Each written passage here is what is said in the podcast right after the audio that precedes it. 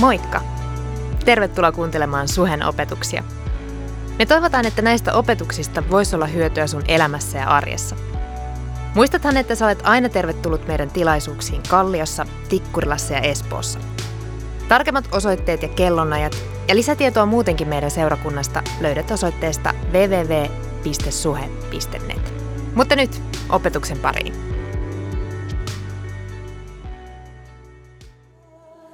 Kiitos Jeesus siitä, että me saadaan olla sun edessä. Kiitos siitä, että sä oot niin sairaan hyvä Jumala. Kiitos, että kun sä tänään katsot meidän elämää, niin sä et ole pettynyt meihin, sä et ole tuomitsevainen, vaan päinvastoin sä katsot meidän elämää sun rakkauden silmillä, sun armon silmillä. Ja kiitos sille ei ole väliä, että mistä me tullaan tähän paikkaan tai mitä me ollaan käyty läpi, niin sä rakastat meitä jokasta, joka on tässä huoneessa. Ja mä rukoilen, että sä sun pyhän hengen kautta voisit koskettaa meidän syy sydäntä, puhu meille sun sanan kautta. Ja mä rukoilen, että tässä olla ilta, missä sä käännät pelon voitoksi ja valoksi, missä pimeys saa kääntyä valoksi, missä ahdistus saa kääntyä rauhaksi meidän elämässä. Mä, mä rukoilen, että sä voisit palvella ihan jokaista ihmistä, joka on tässä huoneessa tänä iltana. Ja Jumala, me, ei, me emme odota mitään vähempää kuin että sä puhut meille ja teet jotain meidän elämässä tänä iltana. Amen. Ole hyvä, istu. Hei, mahtavaa saada olla Kalliossa. Tämä on harvinaista herkkuu tämmöiselle B-luokan espoolaispasille. tota, don't you worry, hän saa vielä tässä sillan aikana.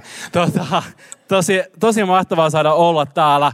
Hei, pakko vähän fiilistellä yhtä nimeä, hei. Yhtä nimeä. Ja, ja mä meinasin just sanoa, mä tuun siihen, mutta ennen sitä niin Bottas. Valtteri Bottas. On se kova äijä. Ja jotkut teistä katsoi sille, hei, kuka ihmeen Bottas. Siis, kat, katsoiko joku formulaa tänään? Kolme tyyppi. Hei, okei. Okay. Lord, Lord, Lord. Anyways, mä kerron teille. Hän lähti kakkosruudusta. Maailmanmestari Hamilton on ykkösruudussa. Eka suora suomalainen Valtteri Bottas vetää ohi, johtaa koko kisan ja voittaa ensimmäisen kisan Melbourneissa. Woo! Ja tiedätkö, mä, mä, mä niinku diggaan tota, että sä oot niinku underdog. Se on niinku maailmanmestari, mutta sä et ole sille, no mä en pysty, vaan nimenomaan pystyy. Mä niinku, I love it. Anyways, siitä puheen ollen, vauhdista puheen ollen, niin mä otin, uh, mikä se on, Sa- nopeussakon tuossa viikko sitten. Siis vitsi kun nihkeä, nihkeä tilanne. Kuinka monta on ajanut kameraan? Yllättävän, oho, no nyt, nyt nousee kyllä kädet vaikka sä et ole kattonut, but anyways, niin mulla on tämmöinen huono tapa, että mä oon niin varma, että mä ajan oikeata nopeutta, että mä päästään ratin ja sitten mä teen tälleen siihen kameraan. Ja sitten se välähti. Ja mä tein näin. Hartana pastorina. Ja mä en ole ikinä odottanut sakkoa niin paljon kuin tällä kerralla. Kun mä miettinyt, että mä aloin kysyä sitä kuvaa ja laittaa se seinälle. Mutta harmi paikka ei tullut sakkoa, tuli pelkkä varoitus. How boring. Anyways, hei, ennen kuin me aloitetaan, äh, hypätään päivän saanasarjaan, tai aloitetaan tämä uusi saanasarja, niin pakko kehua siis Kirsi ja Mikko, joka vetää tätä kampusta ja palvelee teitä täällä. Aivan huikeat tyyppejä. Ja mun on pakko sanoa, että mä arvostan sitä, kun, kun, kun on ihmisiä, jotka aidosti haluaa kuulla Jumalan äänen ja seurata häntä ihan kaikessa, mitä ne tekee. Ja se on, se on just Mikko ja Kirsi. Ja mä arvostan sitä, mitä ne tekee tässä paikassa ja teidän elämässä ja se, mitä ne palvelee täällä. Ja tiedätkö mitä? Jos tämä on sun kampus, jos tämä on se paikka, missä sä sanot, hei, tähän mä, tässä mä käyn sunnuntaisin, niin mä pyytäisin sua yhtä palvelua. Rukoile heidän puolesta koska siinä on voimaa. Ja älä vaan rukoile, vaan tuu sanoa heille, me rukoillaan teidän puolesta, koska se rohkaisee, että ne tietää, että niillä on teidän tuki. Niin oikeasti olkaa sairaan, sairaan ylpeitä. Tota, hei, nyt hypätään saarnaan.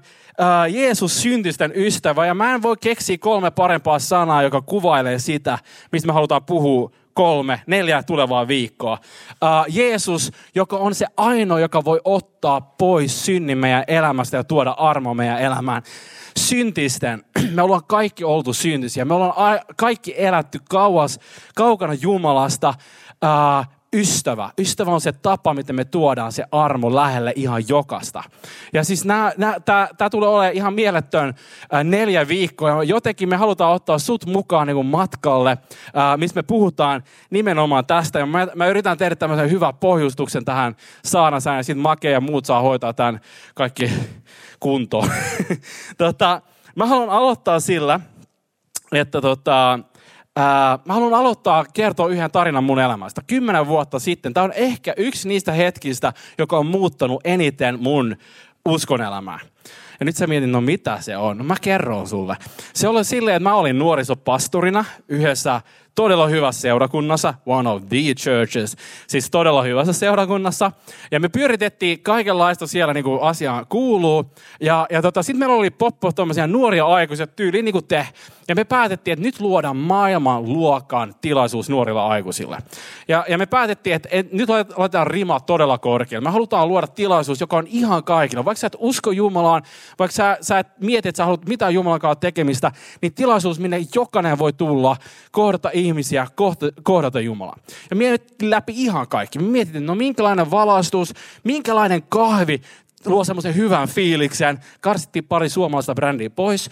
Ja, tota, ja tota, mietittiin, että, että miten me kohdataan ihmisiä, miten me jutellaan, mitä kieltä me käytetään, miten me saanotaan, mitä, mitä, miten me tehdään se. Ja sitten pitkän ajan jälkeen, joitakin kuukausia, niin me oltiin, this is it, this is it, ready, set, go. Me ollaan valmiita. Sitten mä muistan vielä, meillä oli tiimipalaveri, mä kasasin sen tiimin, mä sanoin, last thing – nyt, nyt, nyt, nyt kohta lähtee, mutta last thing. Mä annan lapun, mä sanon, hei, ketä sä voisit kutsua tähän tilaisuuteen? Ja kaikki oli silleen, niin. Niin. Ja sitten yksi tyttö sanoi mulle, että no kaikki mun kaverit käy täällä seurakunnassa. Okei. Okay. No mitäs, mitäs sä? No uh, kyllähän mulla on joku kollega, mutta en mä nyt oikeasti puhu niiden kanssa. Okei. Okay. No mitäs sä? No kyllähän mä pelaan jossain sählyjoukkueessa, mutta en mä puhu, mä vaan pelaan. Ja sitten me, me, me alettiin jutella näistä asioista. Ja sitten yhtäkkiä mä niin alan ymmärtää, että hetkinen, miten me eletään meidän elämää. Ja mä aloin miettiä mun omaa elämää, että miten mä elän mun elämää. Elääks mä, elääks mä sillä tavalla, että mä elän lähellä ihmisiä, jotka elää kaukana Jumalasta? Löytyykö niitä ihmissuhteita mun elämästä vai ei? Ja mitä enemmän me juteltiin, niin mä ymmärsin, että meidän isoin haaste ei ole se, että miten me luodaan maailman paras tilaisuus. Me ollaan hyviä siinä. Me, me, me ollaan täällä. Tämä on mahtava paikka. Tämä, toimii ihan kenellä vaan. Se ei ole meidän isoin haaste, vaan isoin haaste on, miten me elämme niin lähellä ihmisiä, että Jumalan armo alkaa näkyä niissä ihmissuhteissa, mitä meillä on. Ja, ja tämä alkoi haastaa mun elämää, koska mä katson mun omaa elämää, että miten mä oikeasti elän. Mä olin, mä olin siis, mä olin maailman most professional Christian. Mä, niin kun, mä sain palkkaa siitä, että mä rukoilin. mä, mä paastoin, mä, mä, mä, mä luin raamattua lähes joka päivä. Mä olin oikeasti hyvä kristitty. Mä kannustin muita kasvuun. Mä, mä innostin, mä olin mukana palvelemassa. Mä vedin vähintään yhtä pienryhmää kerralla. Uh, siis mä tein, mun mielestä mä täytyn pyhällä hengellä varmaan joka viikko tai joka päivä. Siis mä oikeasti tein kaikki, mitä mä vain voin keksiä, että hei näin mä haluan elää. Mutta yksi puuttui. Elääkö me lähellä ihmisiä, jotka elää kaukana Jumalasta? Ja tiedätkö, että mä aloin lukea raamattua ja mä tuun, tuun lukea näitä paikkoja sunkaan tänään. Ja ne alkoi oikeasti polttaa mun elämää. Ne alkoi haastaa mun elämää muutokseen. Ja mä olin silleen, oh my god, miten mä en ole nähnyt tätä raamatussa aikaisemmin.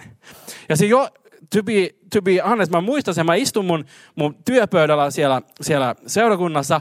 Sitten mä mietin, että jos mä nyt olisin johtava pastori, niin mä annoisin itselleni fudut. Koska ei se näin voi mennä.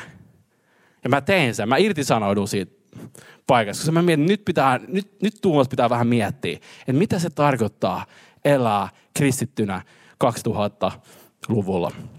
Okei, okay. uh, tota, ja mä haluan jotenkin nostaa esille joitakin näitä paikkoja, joka on oikeasti ollut mukana niin kuin, vähän niin kuin shake my life. Toivon mukaan tämä voisi olla sellainen mukava, niin kuin epämukava vähän tämä, tämä saana sullekin. Ja, ja tämä on jotain, mistä me halutaan puhua, koska me uskotaan, että me halutaan olla semmoinen seurakunta. Me halutaan olla seurakunta, joka se ei ole vaan se, mitä tapahtuu täällä, vaan se on, me ollaan seurakunta, joka tapahtuu joka puolella tätä kaupunkia. Jokaisessa paikassa, jokaisessa suhteessa, jokaisessa tilanteessa, niin me voidaan tuoda tätä esille. Ja, ja mä oon niin iloinen siitä, että meidän johtavat pastorit Make ja Heidi Martiskainen, kun kuuntelee heitä, mitä niillä on sydämessä, niin se on nimenomaan tätä ne puhuu jatkuvasti. Miten me voidaan luoda seurakuntia, joka tavoittaa aivan uusia ihmisiä. Miten me voidaan luoda seurakuntia, joka rakastaa todella kauas kirkkoseinien ulkopuolelle. Miten me voidaan palvella nimenomaan niitä, niitä tyyppejä. Eli mä otan mukaan tämmöisen matkaa, missä me puhutaan vähän Jeesuksen elämästä. Ja se aloittaa oikeasti, jos, jos sä et ole lukenut raamattua, niin mä voin kertoa, että siellä on neljä kirjaa, jotka kertoo Jeesuksen elämästä. Yksi on Matteuksen evankeliumi, sitten on Markuksen ja Luukkaan ja Johanneksen evankeliumi. Ja kaikki kertoo Jeesuksen elämäntarinaa. Ja jos sä alat lukea näitä kirjoja, niin sä aika nopeasti huomaat yhden asian.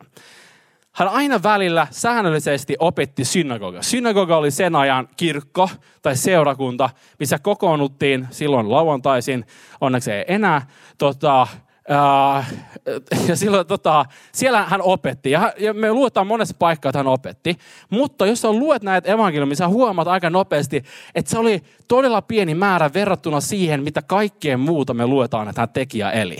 Eli käytännössä, jos, mä, jos sä luet sitä, sä huomaat, että valtaosa ihmiskohtamisista, opetuksista, ihmeistä ja se, mitä hän teki, tapahtui synagogan ulkopuolella, ei synagogan sisällä. Ja tämä oli jo mullistava ajatus siihen aikaan. Se oli silleen, että mitä hän tekee?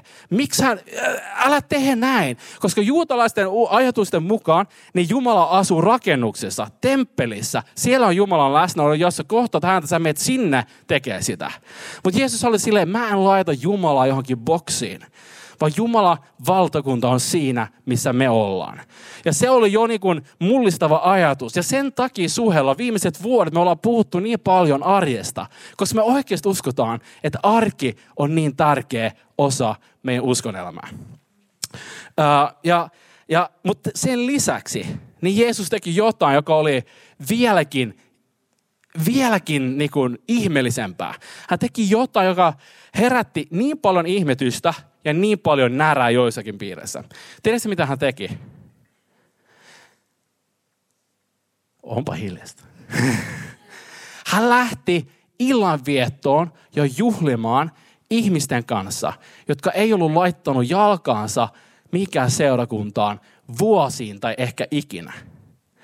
Ja, ja, ja nämä ei ollut kirkon parhaimpia jäseniä, mitä hän joiden kanssa lähti viettää aikaa. Vaan me luetaan nimenomaan, että ne oli varkaita, ne oli huoria, ne oli, ne oli uh, kusettajia, ne oli niinku rough people. True story. Sä voit lukea sen itse. Nämä oli oikeasti tyyppejä, jotka oli sille, mitä sä teet? Miksi ihmeessä Jeesus sä teet tota? Ja, ja, ja, ja, ja monen niin kuin hengelliset johtajat siihen aikaan oli sille, miksi Jeesus? Miksi sä et vaan tyydy siihen, että sä oot synagogassa ja sulla on hyviä opetuksia ja sä voit, täällä on niin paljon kivoja uskovaisia, jotka tykkää sun saarnoista. Miksi sä et vaan rakenna maailman isonta synagogaa? Miksi sun on pakko lähteä tonne noitten tyyppejä kanssa viettää tota aikaa ja tolla tavalla? Ja, äh, ja mä haluan lukea joitakin paikkoja, jotka nostaa sitä, että mitä oikeasti siinä tapahtui. Mutta tiedätkö, että hän teki sen niin paljon – että hänestä aloittiin puhua, puhua kylällä. Se oli silleen, että se ei ollut yksittäinen tapaus, ja no joo, sori, nyt mä tuun takaisin synagogaan. Ja, joo. Ei, vaan vähän teki sitä jatkuvasti. Jatkuvasti. Ja hän teki sitä niin paljon, että sitä alkoi liikkua huhuja. Yksi huhu on se, että on se ihmeellinen mies. Hän tekee ihmeitä, hän on täynnä voimaa, armoa, totuutta. Mutta toinen huhu meni näin. Mä luen teille. Matteus 11.19 sanottiin näin. Jeesus tuli, hän syö ja hän juo ja ihmiset sanovat, mikä syömäri ja juomari, publikaani ja muiden syntisten ystävä. Kela, että toi oli se rumor, mitä liikkuu kylällä hänestä. Mikä syömäri, mikä juomari, publikaani ja muiden syntisten ystävä. Mä en tiedä, mikä sun rumor on. Mä en tiedä, mitä puhutaan suheseurakunnasta. Toivon mukaan puhutaan, että hei, siellä on täynnä voimaa, armoa ja totuutta – mutta toivon mukaan puhutaan myöskin, vitsi ne suhelaiset. Ne on joka paikassa. Ne hengaa kaikissa piireissä. Ne on oikeasti syntisten ystävät. Ja, ja, ja siis se on niin ilmiselvää, kun sä luet Jeesuksen elämää, kuin vahvasti se oli osa hänen arkea, hänen elämää. Sä voit miettiä, että miksi Jeesus, miksi sä meet noin ekstremeksi? Ja mä aion kertoa sulle, miksi hän meni niin extreme. Markus 2, 15 ja 17 menee näin. Jeesus oli sitten illallisella Leevin kanssa. Leevi oli siis uh, uh, Matteus. Mä, mä en ymmärrä, miksi nämä aina vaihtaa nimeä raamatussa. Alussa ne on jotain ja sitten ne yhtäkkiä on jotain muuta. En mä tiedä. Mutta toisaalta kyllä mäkin olen miettinyt sitä, että voisi vaihtaa. tota. Jeesus oli, ehkä pitää vaan, okei, okay, ei, ei mennä siihen. Jeesus oli sitten illallisella Leevin kodissa, eli Matteus, joka ei ollut vielä hänen opetuslapsi, vaan ne oli just treffannut. Moni publikaaneja ja muita syntisiä aterioi Jeesuksen kanssa, sillä heitä oli paljon hänen seuraajiensa joukossa. Kela! Se ei ollut siinä, no oli yksittäisiä. Ei, niitä oli monia. Miksi ihmeessä nämä tyypit viihtyy hänen ympärillä niin paljon? Miksi ne vetäytyy hänen luo? Ja miksi jatkuvasti evankeliumit kymmenissä paikoissa sanoo, että Jeesus vietti aikaa syntisten kanssa? Miksi ei olisi voinut vaan sanoa, että no siellä oli paljon ihmisiä. Hänen kotona oli paljon ihmisiä. Tai aterialla oli paljon, miksi, miksi pitää korostaa, että se oli just syntisiä ihmisiä? Koska se oli just se, joka oli niin sairaan mullistavaa, että uskovainen ihminen, uskovainen tyyppi viettää aikaa ihmisten kanssa, jotka ei ole ajatellutkaan, että usko pitäisi olla osa heidän elämää. Mä en tiedä susta, mutta se mikä näkyy näissä tarinoissa, niin on se, että, että se jatkuvasti nostetaan esille, niin se tarkoitti luultavasti sitä, että se oli älyttömän tärkeä osa hänen elämää. Ja mä en tiedä, onko tämä jotain urheilufriikkiä. Sä oot silleen, Yes, good. Jos sä oot urheilufriikki, niin mä, mä ihmettelen, meillä on Espoossa pari semmoista tyyppiä. Niillä on niinku useampi lapsi, ne on yrittäjä, ne tekee kovaa duuni, mutta aina löytyy aika urheilla. Se on ihan uskomatonta. Siis ei löydy ehkä kaikkeen muuhun, mutta aina löytyy joku hetki päivässä, kun sä hyppäät, hyppäät pyöräpäälle ja ne lähtee tai e, lounalla ehtii mennä treenaamaan vähän tai jotain. Siinä aina löytyy aikaa, vaikka ne olisi kuibisejä. Ja se on, se on niin jännä, että jos jokin asia on tärkeä sun elämässä, niin löytyy yhtäkkiä aika. Onko se ollut siinä tilanteessa, että sulla on joku frendi, joka on silleen, että ei vitsi, ei pysty, on niin paljon duunia, on niin paljon kaikki, että ei ehdi näkee. Ja sitten kaksi kuukautta menee siellä, ei ehdi näkee. Sitten se rakastuu. Sitten yhtäkkiä kaikki illat on mahdollisia. Ja aikaisemmin se oli sille, kun pitää mennä nukkua, kun tiukka päivä huomenna. Mutta sitten kun se on rakastunut, niin sitten se on silleen, no täällä me juostaan käsi kädessä ympäri Helsinki yötä myötään. Ja sä oot silleen, mitä? Mitä tapahtui? Yhtäkkiä tuli jotain, joka oli tärkeää sun elämässä, ja vähän tunteita, ja vähän rakkautta, ja vähän semmoista. Mutta mun pointti on se, että tämä oli niin tärkeää, että tämä oli muokannut Jeesuksen elämäntapaa. Siitä oli tullut osa hänen elämää. Ja mä oon niin fiiliksissä just siitä. Ja, ja tämä jatkaa, tää, jatkuu tämä raamatun paikka näin. Eli nyt on siellä Matteuksen luona um, illallisella, kun fariseukset. No, ketkä oli fariseukset? No, ne oli, mä selitän tämän viime kerralla näin, viime tilaisuudessa näin. ne oli, ne oli, ne oli, mä mietin, että ne oli feikki hipstereitä. Ja sitten se on, no miten ne voi olla feikki hipstereitä? No koska ne on sairaan tiukkapipoisia tyyppejä. Nei. Ah, okei, okay, okei. Okay. Ei mitään pahaa. Mutta siis eikö siinä oli oikein super narrow mind tyyppiä. Ne oli silleen, että ne oli mielipiteitä kaikesta, mutta ne oli tavallaan tämmöisiä hengellisiä johtajia, joilla oli, oli no joo, anyways. No nämä tyypit, ne ei kauheasti digannut Jeesusta ja ne, ne, ne sanoi sitten näin, kun fariseukset näkivät Jeesuksen syövän syntisten ja publikaanien seurassa, he sanovat hänen opetuslapsille, kuinka hän syö yhdessä publikaanien ja muiden syntisten kanssa. Jeesus kuuli sen ja sanoi, eivät terveet tarvitse parantajaa, vaan sairaat. En mä ole tullut kutsumaan hurskaita, vaan syntisiä. Boom. Tuossa lauheeseensa Jeesus sanoo jotain. Hän, hän yhdessä lauseessa sanoo, sen syyn, miksi hän istuu siinä pöydässä. Miksi hän istuu siinä pöydässä? Koska vasta silloin, kun sä astut lähelle ihmistä, hän alkaa nähdä sun kautta sen armon ja rakkauden. Ja, ja, ja se, mikä on mielenkiintoista, että tässä tilanteessa niin nämä fariseus, nämä feikki hipsteri fariseus-tyypit, niin, niin ne katto, ne katto sitä tilannetta ja ne sanoo, että tämä ei voi olla hengellistä Tämä ei ole hengellistä.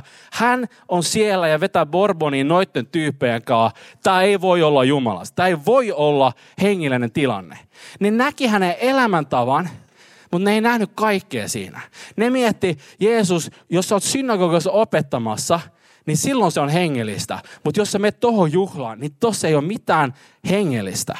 Mutta mitä ne ei ymmärtänyt, siinä samassa hetkessä, kun hän istui siinä pöydässä, niin evankeliumi toteutui niille ihmisille.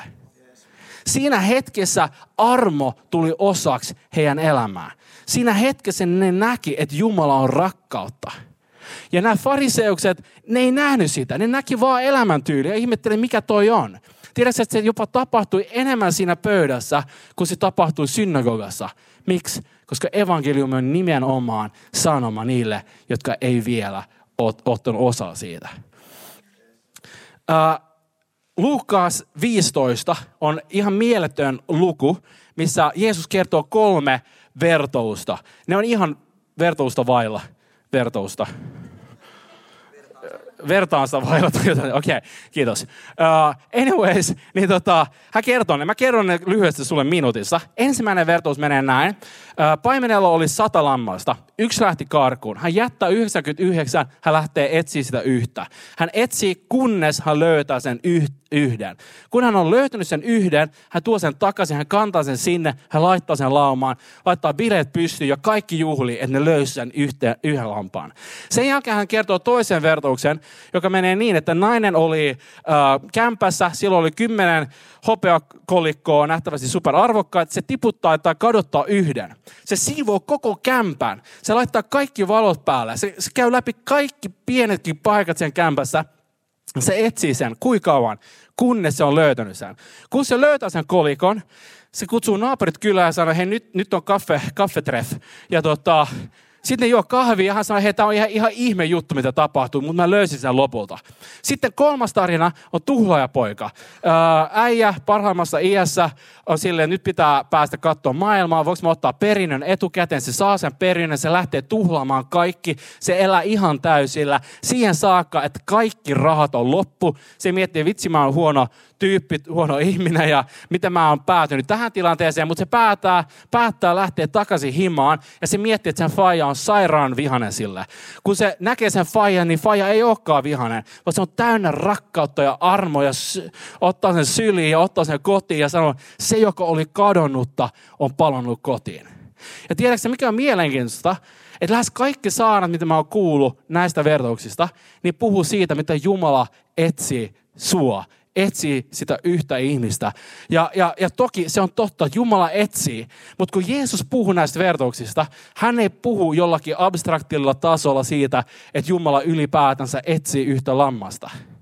Vaan hän puhuu nämä vertaukset tasatarkkaan yhdessä kontekstissa. Ja, ja, ja, ja se konteksti menee näin. Luukkas 15, 1 ja 2. Publikaanit ja syntistet tulivat kaikki Jeesuksen luo kuuleman häntä, mutta fariseukset ja kirjan oppineet nurisivat. Mä en edes tiedä, mitä se tarkoittaa. Tämä, tämä ottaa vastaan syntisiä ja syö heidän kanssa. Silloin Jeesus kertoi heille nämä vertaukset.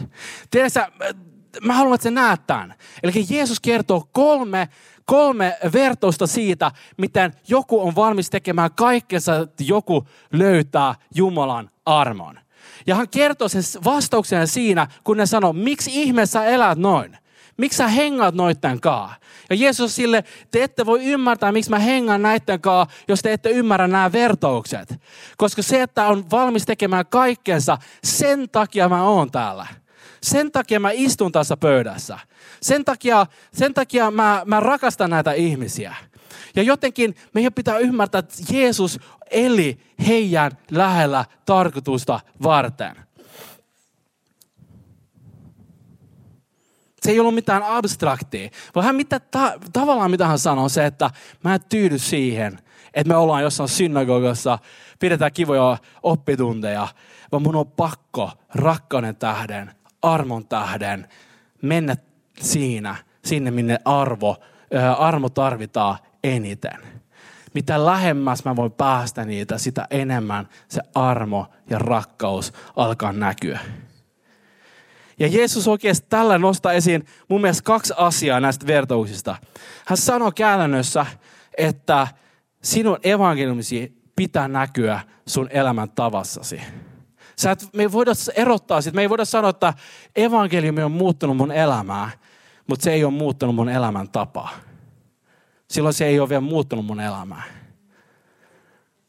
Ja meidän pitää ymmärtää, että se evankeliumi, mistä me luetaan, mitä me saanamme, se ei ole evankeliumi, joka sanoo sille, että, että seuraa Jumalaa, lue ja raamattu ja kaikki on hyvä kristitty, mutta se ei vaikuta sun arkeen. Se ei vaikuta meidän valintoihin. Ja se, se, se, se mitä Jeesus käytännössä siinä sanoo, että jos te haluatte olla seurakunta, joka rakastaa, rakastaa ja, ja, ja etsii niitä, jotka elää kaukana Jumalasta, niin olkaa syntisten ystävä. Olkaa syntisten ystävä. Ja toinen asia, mitä hän sanoo siinä, on se, että te ette hiffaa tätä, että tämä on mun tietoinen päätös, tämä on mun valinta. Mä oon valinnut olla tässä pa- paikassa. Se ei ollut mitään sattumaa. Ei se ollut, no mulla ei ollut muita frendejä, niin mä lähdin heng- hengaamaan tuon kusipään kanssa. No ei se, mutta siis, ei se ollut silleen, että hän yhtäkkiä niin kuin, ei ollut kavereita, vaan hän valitsi tietoisesti istua siinä pöydässä. Ja hän sanoi jopa sille, käytännössä hän sanoi, että mä istun tässä pöydässä näiden ihmisten kanssa yhtä tietoisesti, kun se ö, paimen lähti hakemaan sitä yhtä lammasta. Yhtä tietoisesti, kun se, se nainen lähti etsiä sitä kolikkoa, yhtä tietoisesti mä valitsen viikko toisensa jälkeen istu näiden kanssa, koska armo, koska rakkaus, koska usko, koska ikuinen elämä. Ja mulla on oikeasti yksi kysymys, mitä mä mietin tänään. Ja se on se, että mikä on sun pöytä? Missä sä valitset istuu viikko toisensa jälkeen? Koska rakkaus, koska armo, koska usko, koska ikuinen Jumala.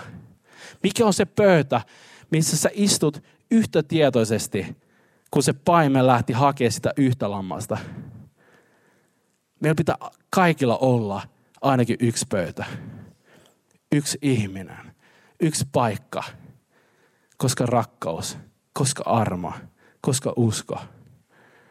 Ja, ja tämä on pakko saada muuttaa meidän elämäntapaa.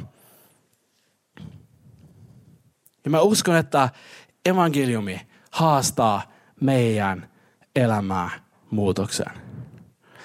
Mä haluan kertoa teille yhden tarinan, kertomuksen, joka oli tosi pysäyttävä mulle.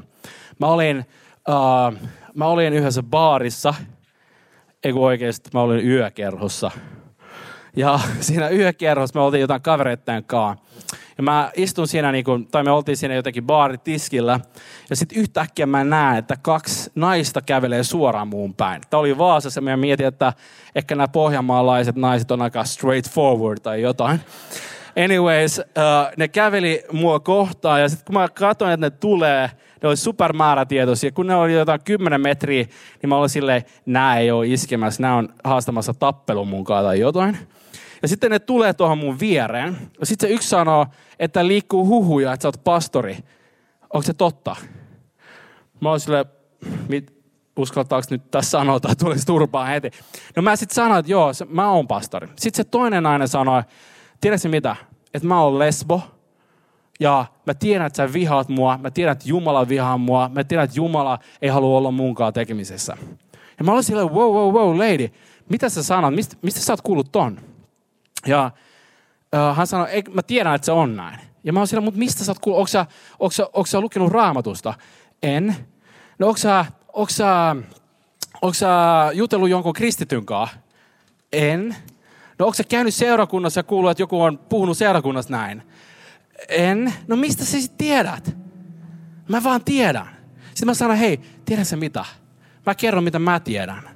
Mä tiedän, että Jumala rakastaa sua. Sillä ei ole mitään väliä, jos sä oot homo vai hetero. Sillä ei ole väliä, mikä on sun tausta tai sun tilanne. Sillä ei ole väliä, kuinka paljon synti sä koet, että sä oot käynyt läpi sun elämässä. Mä tiedän vaan yhden asian, että Jumala rakastaa sua. Hän on armollinen sun elämää kohtaan. Hän on ollut kohdata sua. Hän on ollut hyvä tulevaisuus sun, sun elämälle. Ja tiedätkö sä, että me istuttiin siellä monta tuntia ja joskus pikkutunneilla sillä oli kyynelit silmissä ja sitten se sanoi jotain, joka oli todella pysäyttävää. Että jos toi on totta Jumalasta, niin jopa mä voisin uskoa hänen.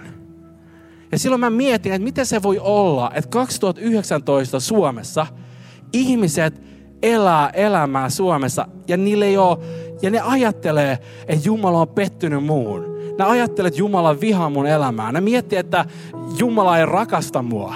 Mistä ne edes on saanut sen? Ja sitten kun mä luen evankeliumia ja katson, että Jeesus oli syntisten ystävä. Syntiset rakasti olla hänen ympärillä. Hän oli täynnä totutta, mutta täynnä armoa. missä me ollaan menty väärin? Mä voin kertoa sulle, nämä ihmiset Jeesuksen ympärillä tiesi, että Jumala on rakkaus, tiesi, että hän on armo ja ikuinen elämä, koska Jeesus vietti heidän kanssaan aikaa. Ja tiedätkö, tämä tyyppi, minkä mä tapasin siellä baarissa, niin se olisi vaatinut yhden ihmisen, joka olisi ollut sen kaveri. Ja se olisi saanut oppia tuntee, Jumala on rakkaus. Se olisi vaan vaatinut yhden suhelaisen. Yhden ihmisen, joka sanoi, hei, mä hengaan sunkaan. Ja sen ihmisen kautta olisi näkynyt tämä ihminen, tämä Jumala on rakkaus. Se alkaisi muuttua. Ja mä juttelin oikeasti jotain ö, viime kesällä yhden suhelaisen kanssa. Ja, ja hän tuli uskoon jotain kaksi-kolme vuotta sitten. Ja mä, mä, mä, mä kysyn, että hei, ennen kuin sä tulit uskoon ja suhelle ja opit tunteen Jumalan, niin mitä sä mietit Jumalasta? Ja hän kertoi ihan tasan tarkkaan samaa. Hän sanoi, että et, et silloin oli mielikuva, että Jumala ei tykkää hänestä. Jumala on pettynyt hänen elämään. Jumala ei halua olla hänen kanssaan tekemisissä, koska hän elää näin ja näin ja näin ja näin. Uh, ja mä olin sille, mistä toi tulee? Hän sanoi, en mä tiedä. Miten se muuttui? Mä tapasin yhden suhelaisen. Yhden ihmisen. Ja se alkoi muuttua. Hän on tullut uskoon. Hän on mukana täällä tänään. Mä haluan, että sä ymmärrät, että se, miten me valitsemme elämää ja elämää, sillä on ikuinen merkitys niille ihmisille, mitä me kohtaamme.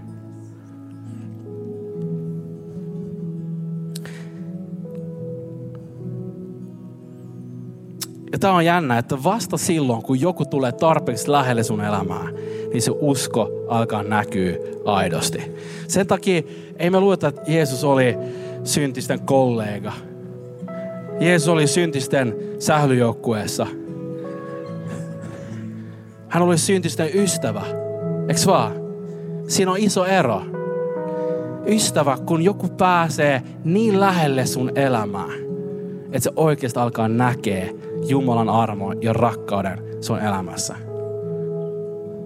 Semmoisesta seurakunnasta me unelmoidaan. Ja joskus se vaatii vähän muutoksia meidän elämässä. Ja, ja mä haluan oikein sanoa rehellisesti, jos sä oot ollut yli kaksi vuotta uskossa ja sä tunnet Jumalan, niin mä halusin kysyä sulta, että saako evankeliumi haastaa sun elämäntapaa? Saako Jumalan sana haastaa meidän elämäntapaan muutokseen? Mä muistan, kun me istuttiin mun vaimon kanssa, Lauran kanssa, aika tasan pari vuotta sitten. Me istuttiin, miten me halutaan elää meidän elämää.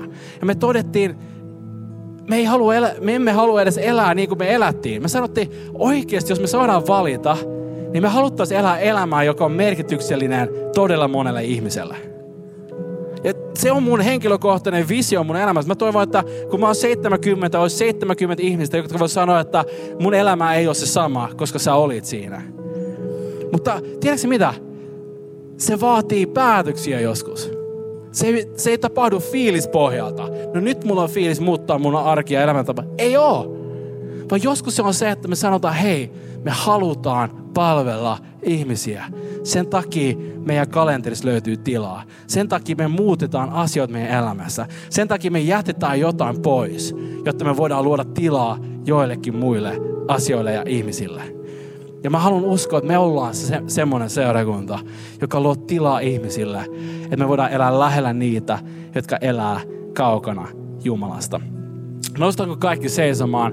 Mä tiedän, että on ollut ehkä haastava, haastava message, mutta, mutta oikeasti mä haluan jättää sut roikkumaan tällä viimeisellä kysymyksellä. Mikä on se pöytä, johon sä valitset istuu viikko toisensa jälkeen? Yhtä tietoisesti, kun se paime lähti hakemaan sitä yhtä lammasta.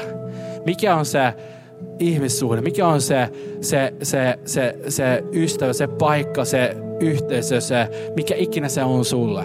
Mihin sä sanot, hei, mä uskon, että Jumala on laittanut tähän paikkaan. Minkä takia? Rakkauden, armon, valon, ikuisen elämän takia. Jeesus, mä kiitän siitä, että sä, sä teet jotain niin kaunista meidän seurakunnassa. Kiitos, että sä täytät meitä sun hengeä. Kiitos, että sä puhut meille sun sanan kautta. Ja mä rukoilen, että me saataisiin jotenkin nähdä tätä unelmaa, mitä me ollaan jo yritetty kirjoittaa paperille, mutta me saataisiin nähdä se todeksi meidän elämässä, meidän perheessä, meidän yhteisössä, meidän, meidän arjessa, Herra. Ja mä jotenkin rukoilen, että, että tässä nyt sä niin kuin jotenkin laittaisit ihmisiä, ihmisiä meidän sydämelle ja, ja, ja, ja, ja jotenkin niin nostaa sen rakkaus heitä kohtaan. Ja että me voitaisiin sanoa, että tälle ihmiselle, näille tyypeille mä oon se paimen. Mä oon se tyyppi, joka valitsen olla heidän elämässä. Mä rukoilen pyhä henki, että sä just nyt laittaisit ihmisiä meidän sydämelle. Ja me rukoilen, mä rukoilen, että me saataisiin nähdä sun ihmeitä niissä suhdi, suhteissa. Mä rukoilen, että me saataisiin nähdä ihmisiä, jotka on ollut kaukana Jumalasta, löytää sinut. Kiitos siitä, mitä sä teet. Kiitos, että sä oot niin hyvä Jumala. Ehkä sä oot täällä tänään ja sä, sä oot kuullut tämän saarnan ja sä oot, sä oot ainakin kuullut sen, että Jeesus oli syntisten ystävä. Se voi olla, että sä oot täällä tänään ja sä sanot, no uh, mä oon luultavasti noista, yksi noista syntisistä. Sä ehkä sanot, että mä en, mä en tänään mä en usko, että mä elän lähellä Jumalaa, mä elän ehkä kaukana Jumalasta, mutta jotain sun sisällä, jotain sun sydämessä kaipaa Jumalaa. Jotain sun sisällä, sä oot ehkä täällä tänään, koska sä jotain sun sisällä sanoo, hei mä haluun että Jumala astuu mun elämään. Ehkä sä koet, että sun elämässä on pimeyttä tai ehkä synti tai jotain ja sä et tiedä, miten sä pääset siitä eroon. Mä haluan kertoa sulle, että Jumalalla on armoa sun elämälle. Ja siinä hetkessä, kun Jumala astuu sun elämään, niin pimeys kääntyy valoon. Angsti kääntyy rauhaan. Synti kääntyy armoon. Ja se on mieletön hetki sun elämässä. Ja mä oon itse saanut kohdata sitä ensimmäistä kertaa. Ja se muutti koko mun sisäisen elämän. Ja jos sä oot täällä tänään, niin mä haluaisin joka kaipaat sitä. Ehkä sä ensimmäistä kertaa tai ehkä sä koet, että mä oon tullut takaisin Jumalan luo, niin mä haluaisin oikeasti rukoilla sun puolesta tai sun kanssa. Ja tehdäänkö sille, että me suljetaan hetkessä ihan kaikki vaan silmät ja kunnioitetaan tätä hetkeä. Älä mieti sun, sun, sun vierusnaapuria tai mitään muuta, vaan tää on hetki vaan sun ja Jumalan välissä.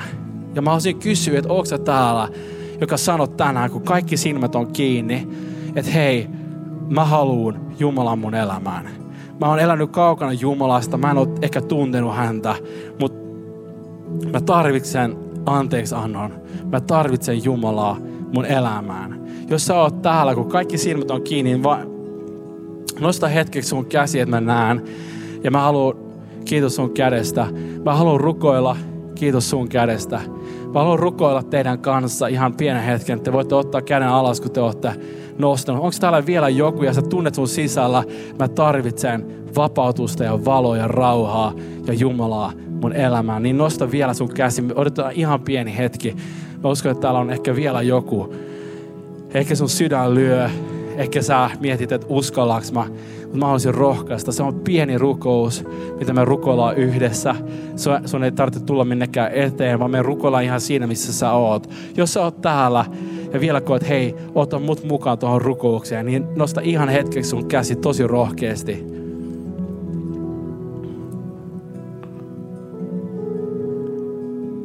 Yes. Hei, mä haluan rukoilla pienen rukouksia ja mä pyydän, että sä rukoilisit sen mun perään. Me voidaan vaikka koko seurakunta rukoilla tämän rukouksen. Uh, ja tässä rukouksessa sä rukoilet, Jumala, astu mun elämään. Anna mun synnit anteeksi. Ja vaikka sä et olisi uskaltanut nostaa sitä kättä, niin rukoile tää sun sydämestä, koska se rukous ratkaisee. Jeesus, mä tuun sun luo. Mä tarvitsen sun armoa. Mä tunnustan, että mulla on syntiä. Mä rukoilen. Puhdista mun sydän. Vapauta mut nyt. Tuu mun elämään Jeesus. Pelasta mut Jeesus. Sun nimessä. Kiitos Jeesus, että mä saan olla nyt sun lapsi. Ja saan seurata sua. Amen. Hei, jos sä lukoit tätä ekaa kertaa, niin tuu mielellä moikka, tuu juttelemaan munkaa tai Saulinkaa tai, tai Kirsinkaa tai Metonen Launchin. Se olisi sairaan siisti saada ää, jutella sunkaa. Hei, me mennään suoraan tästä ehtoolliseen.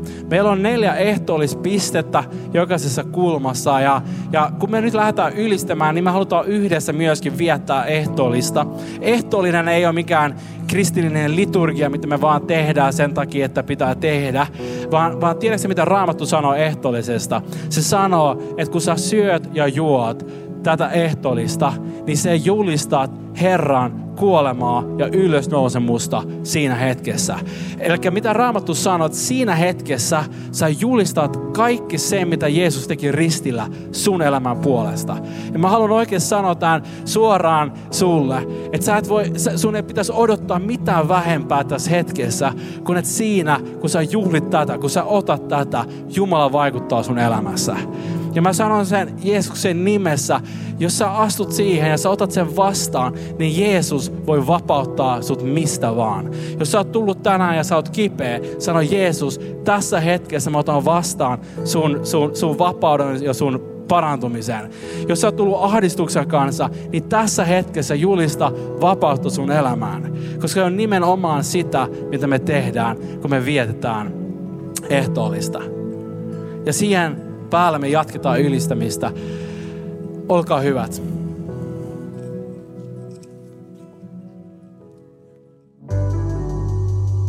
Kiva, että kuuntelit. Ota rohkeasti yhteyttä, jos haluat tietää suhesta lisää. Sä löydät meidät Facebookista ja Instagramista nimellä Suhe-seurakunta. Jos haluat olla tukemassa Suhen toimintaa taloudellisesti, siihen löydät ohjeet kotisivultamme osoitteesta www.suhe.net. Nyt hyvää viikon jatkoa.